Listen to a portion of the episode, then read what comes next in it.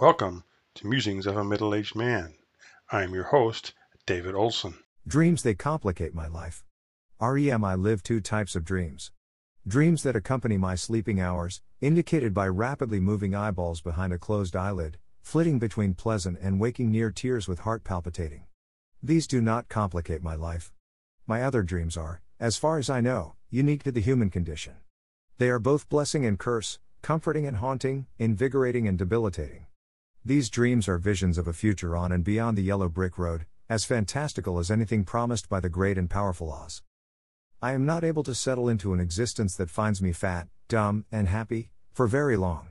My mind is tethered to the wobbly future, anchored by what could be, bound to inklings of what I could be. I see a wanderer, a writer, a loving parent, a devoted spouse, a life changing leader, an expat of every country on planet Earth, a polyglot, a writer, a photographer, a most everything at one time or another.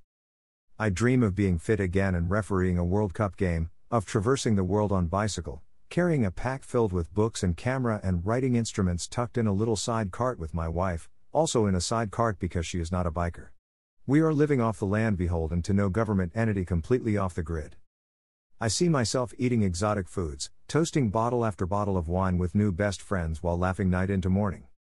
I see myself an ascetic hermit living in labyrinthian canyons, red rock fissures cut by streams meditatively scouring the canyons of my mind until I become one with the universal energy linking all humans into a great, conscious fabric of being. I see myself exploring the interconnected web of humanity through my writing and painting. Sharing my spirit, connecting with humanity's single soul. Dreams, conflicting desires. Each with merits negating the perfections of other dreams. Sometimes, I gather strength of mind and am able to dwell in the now, the simplicity of a moment, abide free of future dreams, a sheep shorn of thick fleece coat feeling the caress of a sunrise breeze on the sandy shore of a murmuring ocean extending to infinity. But that is only temporary. My fleece grows back almost instantaneously. My dreams resurface, the moment, the meditation is broken.